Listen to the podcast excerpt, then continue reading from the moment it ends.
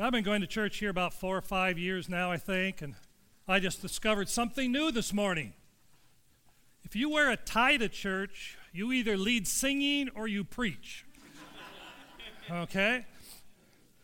Some of you are safe for a long time. All right. Who are you? No, I'm not having a senior moment. I want you to think for a minute. Who are you? Who are you? How do you answer that question? Take a moment. Answer that question in your mind. Who are you? By natural inclination, we see life from a natural perspective. And by natural, I mean human. We look at life, we look at ourselves, we look at our experiences from a normal human perspective. We look at our circumstances. We look at our relationships. And our plans are based upon what we see through our natural senses. The problem is is God operates on a completely different level. In Isaiah chapter 55, verses 8 and 9, we read this For my thoughts are not your thoughts, neither are your ways my ways, declares the Lord. For as the heavens are higher than the earth, so are my ways higher than your ways, and my thoughts than your thoughts. God operates on a completely different level, a completely different perspective than our normal human level. Henry Blackaby said this What a difference it makes when we see our lives from God's perspective. And if we want to go way back in history, John Calvin in his Institutes of Christian Religion says, It is certain that man never achieves a clear knowledge of himself unless he has first looked upon the face of God. Today, I want us to answer that question Who are you? from God's perspective, not a human perspective. But first, let's look at how typically people view themselves. First of all, you are not what you do. You, you ask a career person, Who are you? and they'll say, Well, I'm, I'm an accountant, or I'm a plumber, and I'm an electrician, or I'm an office worker, or a doctor, or a homemaker, or whatever. You, know, you ask a young person, who are you? Well, well, I'm a student, or I'm a member of a club, or a school officer. But you are not what you do because you might not do that anymore, and if you are what you do, then you cease to exist. You're not what you do. You are not your body either. Now, this goes completely 180 degrees different from the war, what the world is telling us. Okay? If I am my body, then when my body dies, I die. Okay? I am not just a middle-aged, overweight male with a receding hairline. That's not who that's not my identity. That's not who I am. Thank God. but many people get their identity from their body. And the world is telling us if you want to be happy, you have to have a perfect body.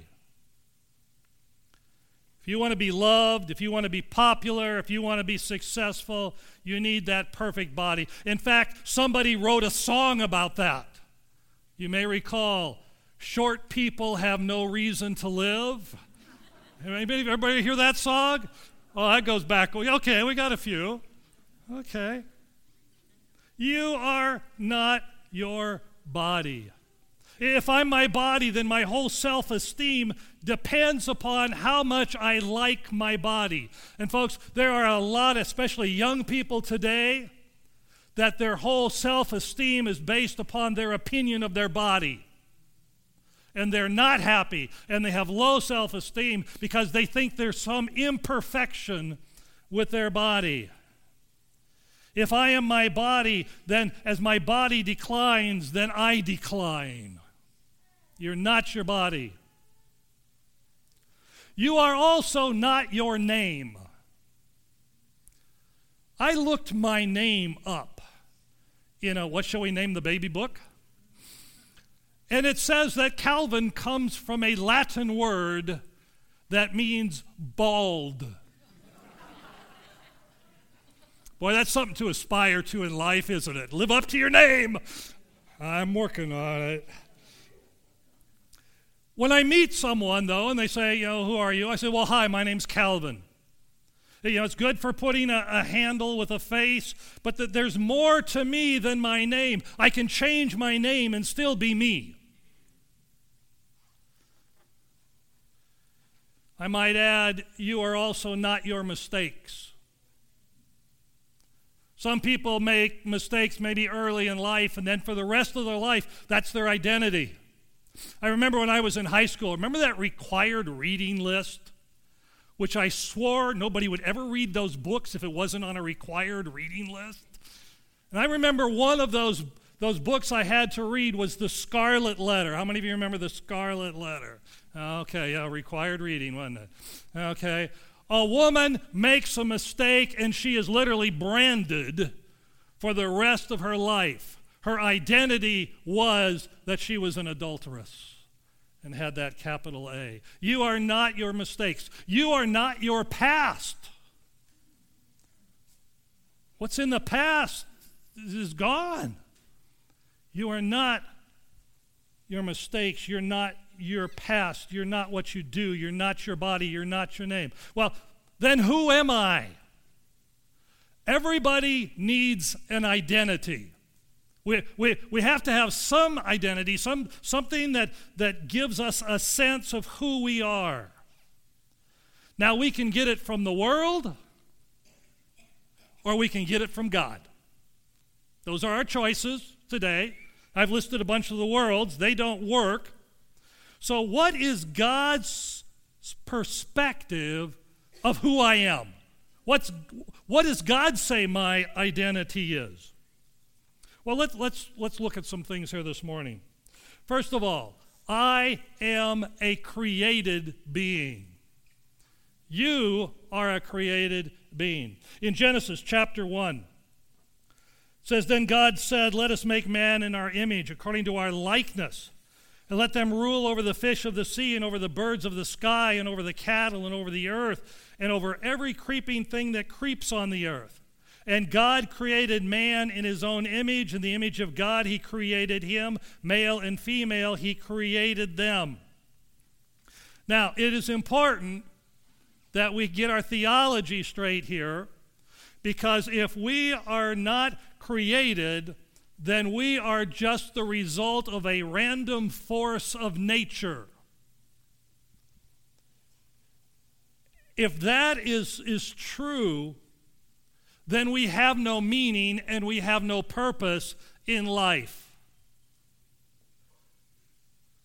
But not only did, does it say that God created us, but it says that He used Himself as the pattern. It says we are created in the image of God. Now, what does it mean to be created in the image of God? God has no physical form, so it's obviously not talking physically. Well, one, we are rational beings with the ability to think and reason. Why do you think God created us that way? Because He's that way. We have a built in moral conscience that gives us an inward urge to do what we perceive is, is right, and a sense of guilt if, if what we do is wrong, unless you're a sociopath. Dan and I were talking about it. He's not a sociopath. We were talking about that earlier. Okay. As God is a creative God, and all you have to do is go outside and look around and you can see the great creativity of God. As God is a creative God, God has given us also the power to be creative. Uh, people paint and they build and they sculpt, and, and we're able to appreciate what's beautiful to the eye and the ear and the touch. And also, when it says God created us in his image, I believe it means that he gave us the need and the capacity for love relationships.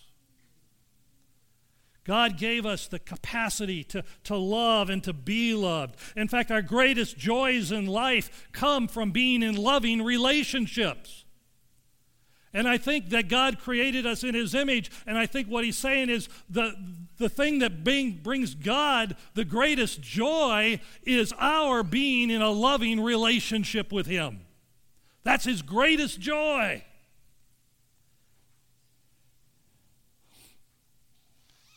It's not an accident that Jesus said the greatest commandment is to what?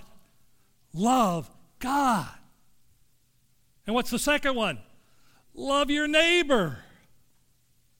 The greatest commandments have to do with our relationships with God and with other people and, and having that loving relationship.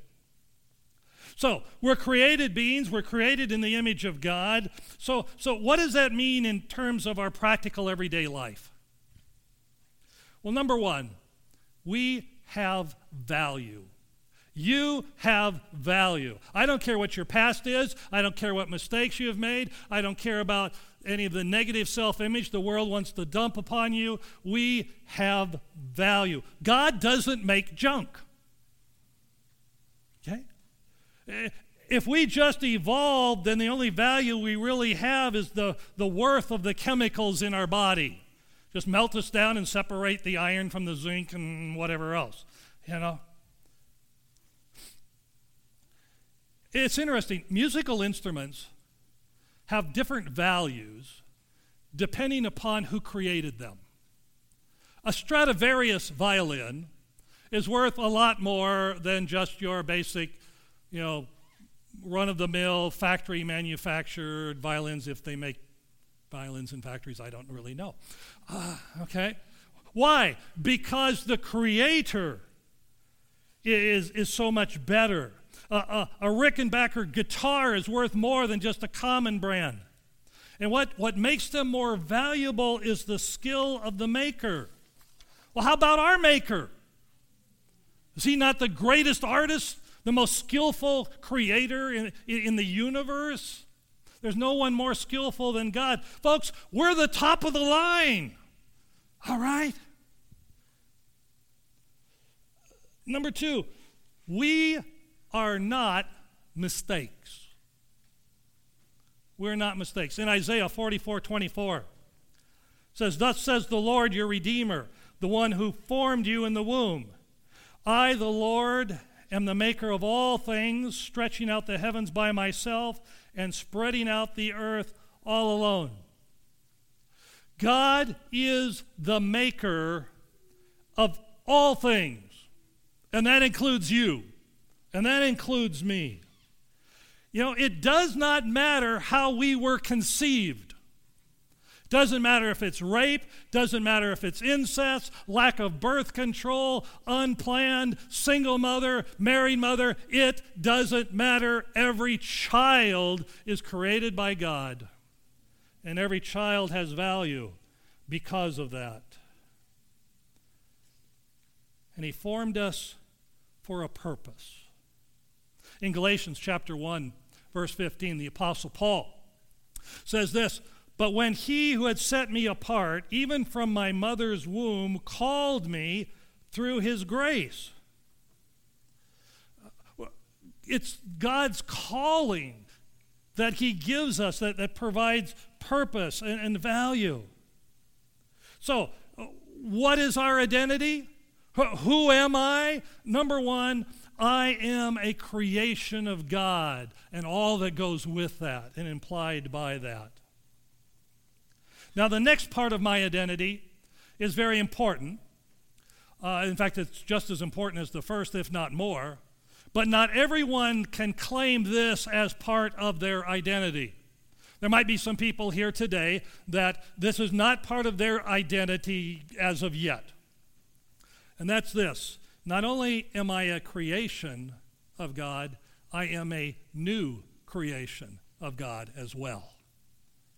2 Corinthians chapter 5 verse 17 says therefore if anyone is in Christ he's a new creation. Old things have passed away behold all things have become new. I am a new person. I, I, am a child of God. I went from being uh, a, a, natural child to being a, a spiritual child. Now, I have the same fingerprints, and I have the same DNA, I have the same color of eyes, but I am not the same person that was born a thousand years ago, or whenever it was I was born. I don't want to tell you.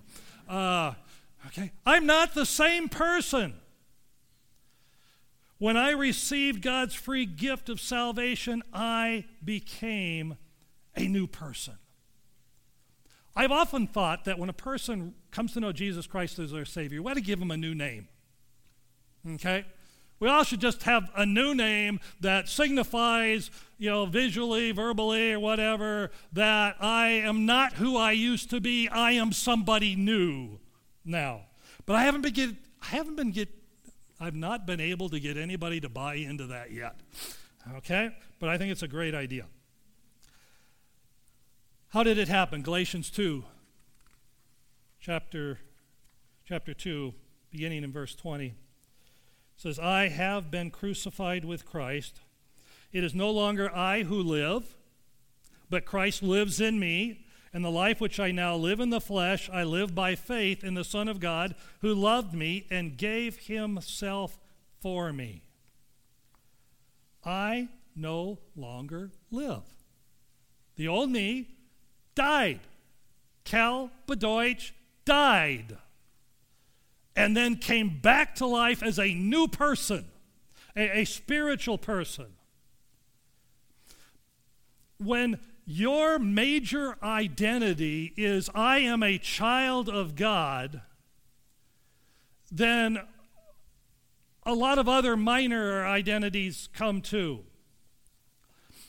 How many of you have ever heard the saying or even said it, I'm just a sinner saved by grace?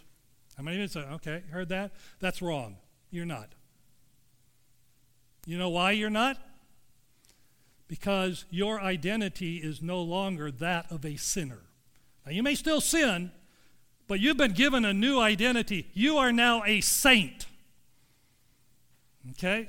You are a saint who's been saved by grace, not a sinner. Because God says, well, what do sinners do? Sin. Exactly. If that's my identity, then, well, yeah, I sin because I'm a sinner, but I've been saved by grace. You know? No, God says you are a saint, and then He goes on and says, now act like a saint. Walk worthy of your calling in Christ Jesus. So you're, you're no longer, your identity is no longer that of a sinner. You, you are now a forgiven one. You, you are now a person holy and without blame before God. Wow, tear that one apart and chew on it for a while. Man, I am a conqueror. I am a child secure forever. I am a free man. I am a child of the kingdom. I am one who overcomes. All of that comes as a part of my identity of being a child of God. And then something that is spectacular beyond words is I am now the dwelling place of God on earth. In 1 Corinthians chapter 3 verse 16 says, "Do you not know that you are a temple of God and that the spirit of God who dwells in you?" Now I have to be a little careful I, I tend to, when I grasp something, to just cling on it like there's no tomorrow. Okay? Um, at one time, my comprehension of English grammar was pretty bad. Leslie can confirm that because she used to proofread some of my papers. And along the way, I decided if I'm going to be writing, I, I, I at least ought to, you know, learn English. I used to tell people that English was my second language and I didn't have a first, you know, and that's kind of the way it worked. Well, what happened is as I as I learned grammar, I became a grammar Nazi. Okay? I was in Lowe's the other day and there was I saw a brochure and it was by somebody who wanted to do home decorating kind of in, in cooperation with Lowe's. And it went on to say, Lowe's and myself are. I go, no, there's no antecedent for myself. That's not right. It's Lowe's and I. You know, I, I tend to get a little fanatical on when I, when I see things. Well, I, I tend to do the same thing with my theology. Okay? Bad theology drives me crazy, just up the wall. Okay? And and little things can really set me off. For instance, we're talking here about the fact that our body is the temple of God. Okay? The word temple here means dwelling place. Our bodies is where the, the God dwells today. And every once in a while, particularly if you go to a dedication of a, of a new church, you know, they'll, they'll quote the verse, I was glad when they said unto me, Let us go into the house of the Lord. And, you know, this is now the dwelling place of God. And I go, No, oh, God does not dwell in buildings made with brick and stone. He dwells in our heart. No church is, is the dwelling place of God other than the church, my body. And then people will say, and we're so glad to be in the sanctuary, and my, the, you know, the hairs on my neck go up because sanctuary means dwelling place. And no, there's no room in a church. That's the dwelling place of God. My body is the dwelling place of God. And now that I've confessed that, I feel a lot better.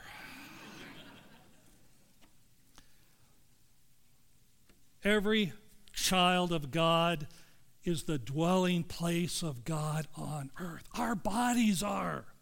Our bodies are the sanctuary of God. Our bodies are the church of God today. How does that make you feel? Well, for a while, it made me feel guilty.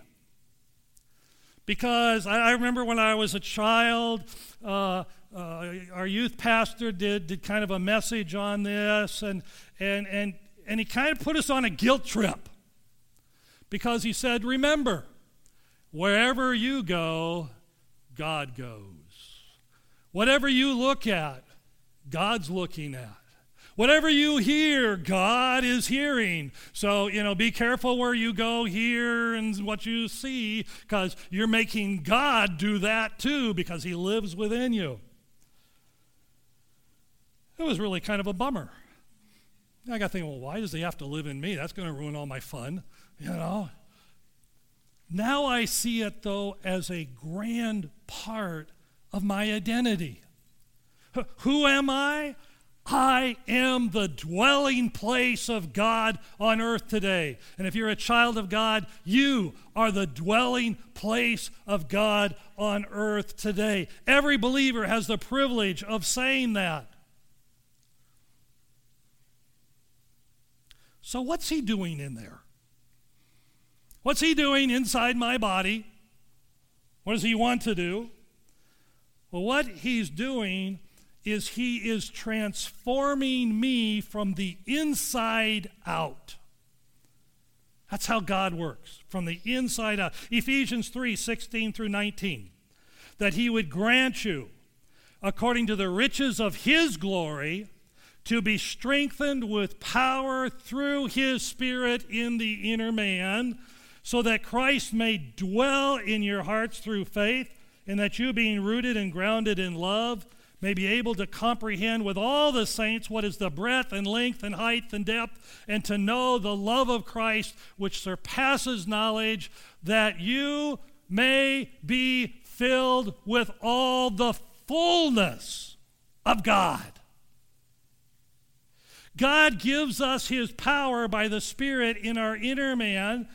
The, the, the, that means the power of God dwells in me. God's Spirit is the Spirit of power, but the goal now of the Holy Spirit living within me is, is to cause me, to enable me to be filled with the fullness of God. Now, that's positive. I'm glad the Holy Spirit's in there doing that. Okay? I, I can go along with that.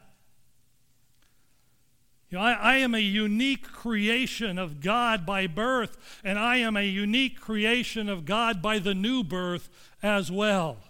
And because I'm a child of God, I'm, I'm supernaturally endowed with God's power, and that power enables me to see my circumstances from, from God's perspective.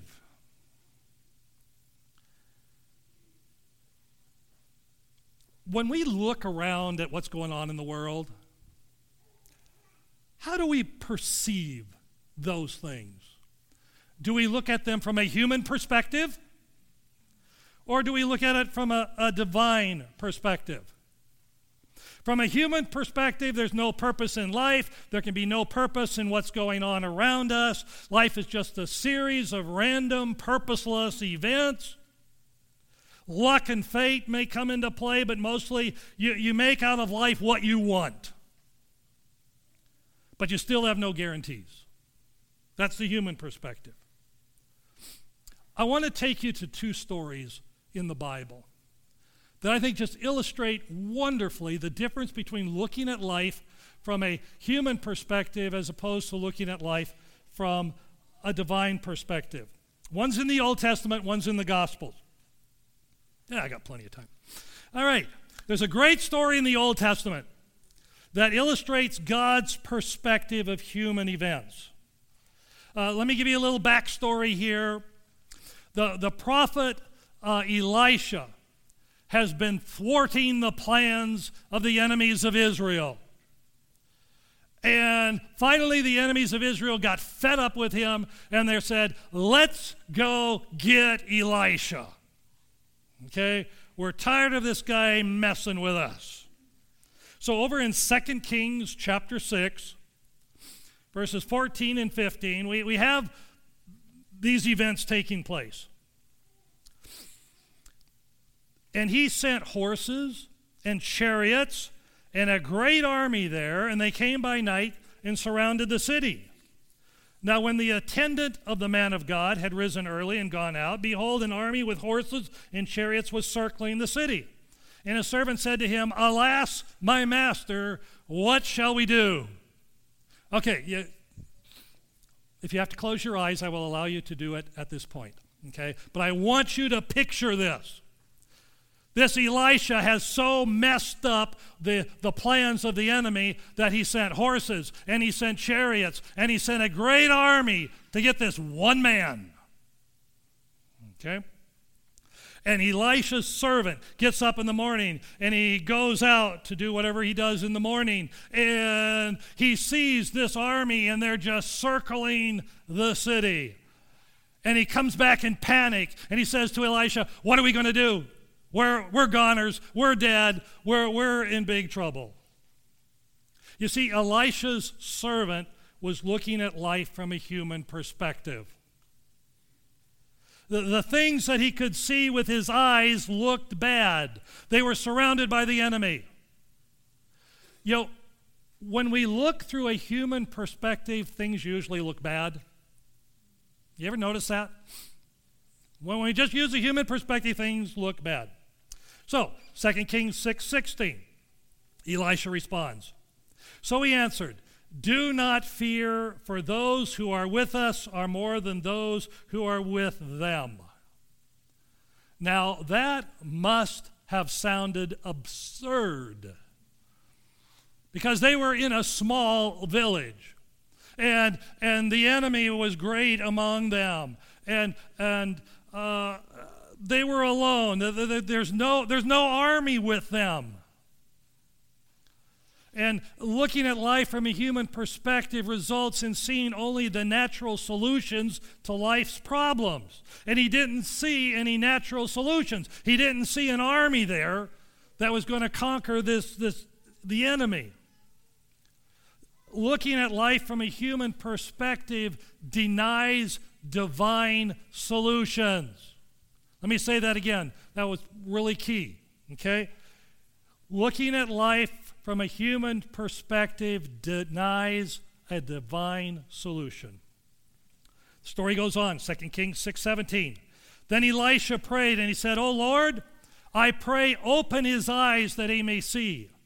And the Lord opened the servant's eyes, and he saw, and behold, the mountain was full of horses and chariots of fire all around Elisha.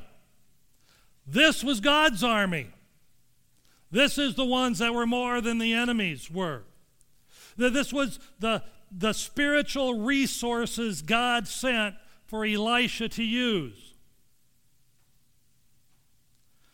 Now, when Elisha's servant saw the resources that God had to get Elisha through this problem, he changed his mind about their hopeless situation.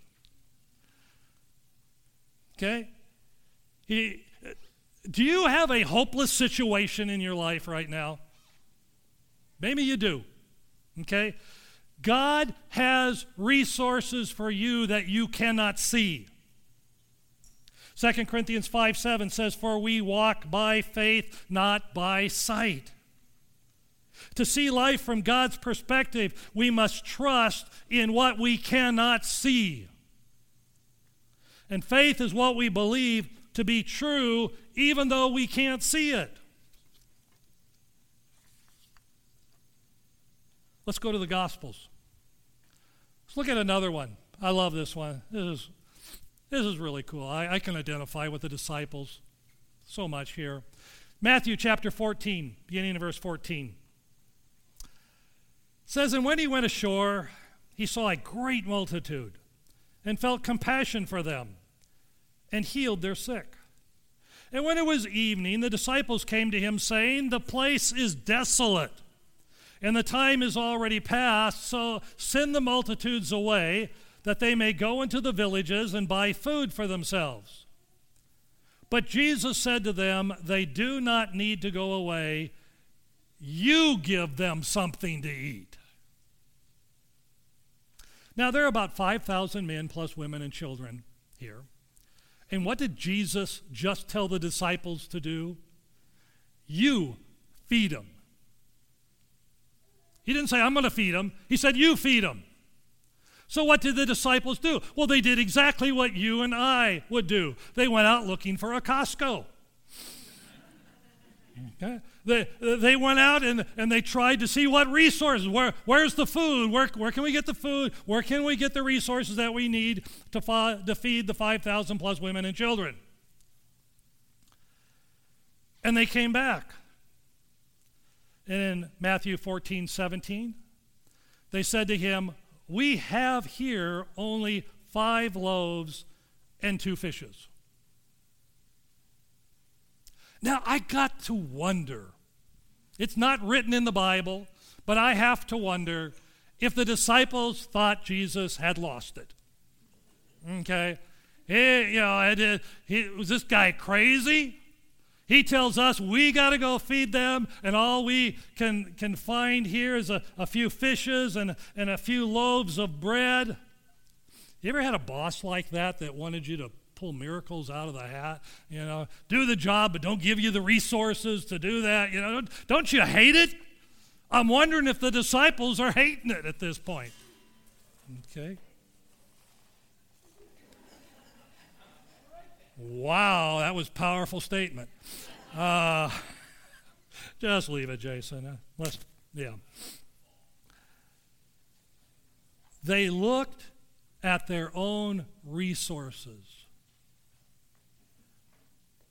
Oh, good thing we didn't hit the guitar. I'm going to wait because you all are looking at him instead of listening to me.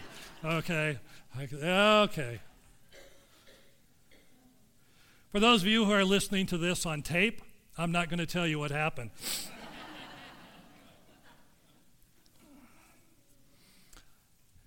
All right, we're back. The disciples looked at their own resources and said, we can't do it.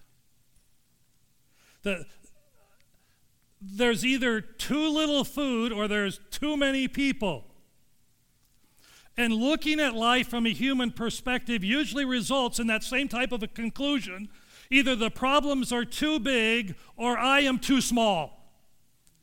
Either the problem is so big that I can't handle it, or I, am so limited in what I can do, I can't deal with it. I'm too weak. I'm too poor. I'm too ignorant to deal with it.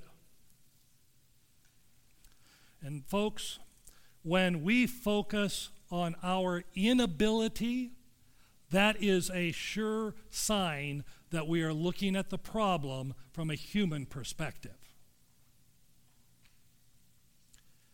Well, Jesus wants to teach them the lesson that I want us to learn today.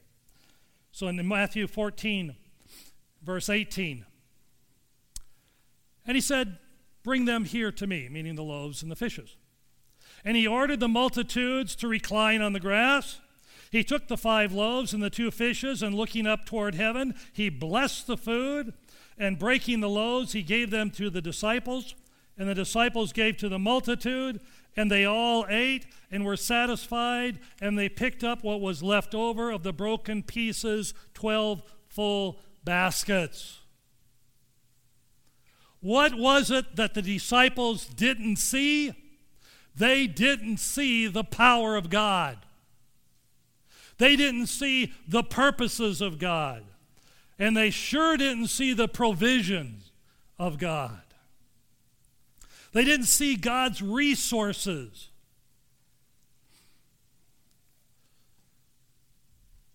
Jesus was giving Israel a foretaste, I believe, of the kingdom that was to come when, when Jesus, as the Messiah, would, would rule over the earth, and no one would ever be hungry. They would lack nothing because God was with them. But they, from the human perspective, forgot their greatest resource. And as a result, they doubted. Seeing our resources from God's perspective makes all the difference in how we view our circumstances. All of our resources come from the indwelling Holy Spirit.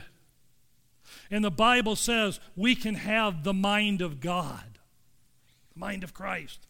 And, and the Bible says that we can have God's heart. And the Bible says we can have God's power. But living life from God's perspective means living life under the control of the Holy Spirit. It means yielding to the Holy Spirit in our life so He can produce those things. I cannot stand up here today and give you a list of, of 12 things to do so that you can have God's perspective in your life. But I can tell you one thing one necessary ingredient and that is the Holy Spirit. If we're quenching the working of the Holy Spirit, then I do not believe there's, eh, eh, we can live life from God's perspective, only from our own. I don't know what's going on in your life. I know some of you are going through some struggles, some are physical, some are relational. But how are you viewing those things? Are you viewing them from a human perspective? That's focusing on how big the problem is and, and how small your ability is? That's the human perspective. Or are you viewing them from God's perspective? That He can give you the power and the mind and the heart to do God's will and to allow Him to do His will within you? Let's bow together in prayer and I'm going to wait a minute before I pray. And, and I want you to talk to God in your own heart. Nobody out loud, just you talking to God. Can you identify some area of your life where you've been viewing life through a human perspective? If so, are you willing to turn that over to God today and say, okay, God, I'm, I'm giving up on that. I, I want your divine perspective. I want your mind. I want your heart. I want your power. You talk to God, whatever He's talked to your heart about today, and in a minute, I'll close in prayer.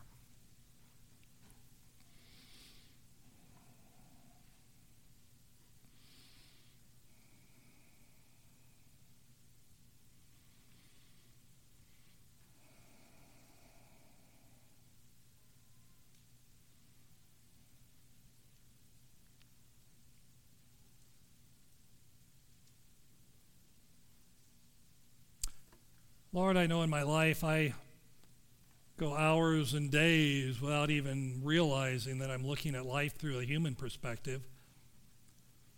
And I think about the present and what's going on and struggles and issues. Then I start worrying about the future and what might go on and what might happen and,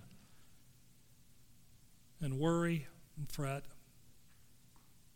Father, remind me that all of those things are a result of looking at life from a human perspective. And that, Father, I am a creation. You created in your image, and I am a new creation, and you are continuing that work of causing me to be transformed into your image. Thank you, Lord, for what you want to do, what you are doing, and what you will yet do in us as we yield to your Spirit. For I pray in Christ's name, amen.